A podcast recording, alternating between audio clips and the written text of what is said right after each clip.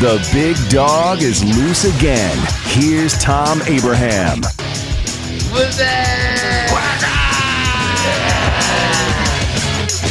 In 2003, the NFL instituted the Rooney Rule, mandating that a team must interview at least one minority candidate for each head coaching vacancy.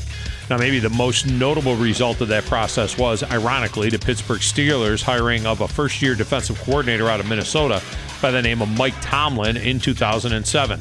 Tomlin wasn't considered a top candidate for the job, but he killed the interview process and has had a great run since. Also, ironically, as of today, Tomlin is the only African-American head coach in the league. Steve Wilks was fired after 1 year in Arizona and replaced by Cliff Kingsbury. Hugh Jackson has been replaced by Freddie Kitchens. And Vance Joseph, 2 years in Denver, has been replaced by Vic Fangio. Also fired were Marvin Lewis after a long run in Cincy and Todd Bowles in New York. Now, those two jobs are still open, as is the Miami gig.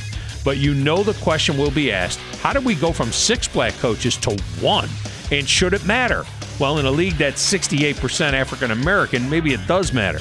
But the question as to why may be one of the coaching pool.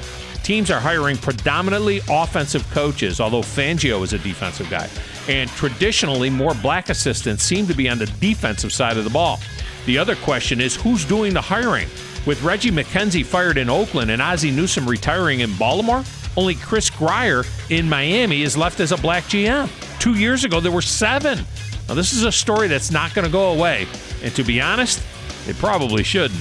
If you got a comment for Unleashed, go ahead and get loose at the Twitter window at Tom Abraham Show or on Facebook at Facebook.com/Tom Abraham Show. Listen for Tom Abraham throughout the day on 97.7 The Zone.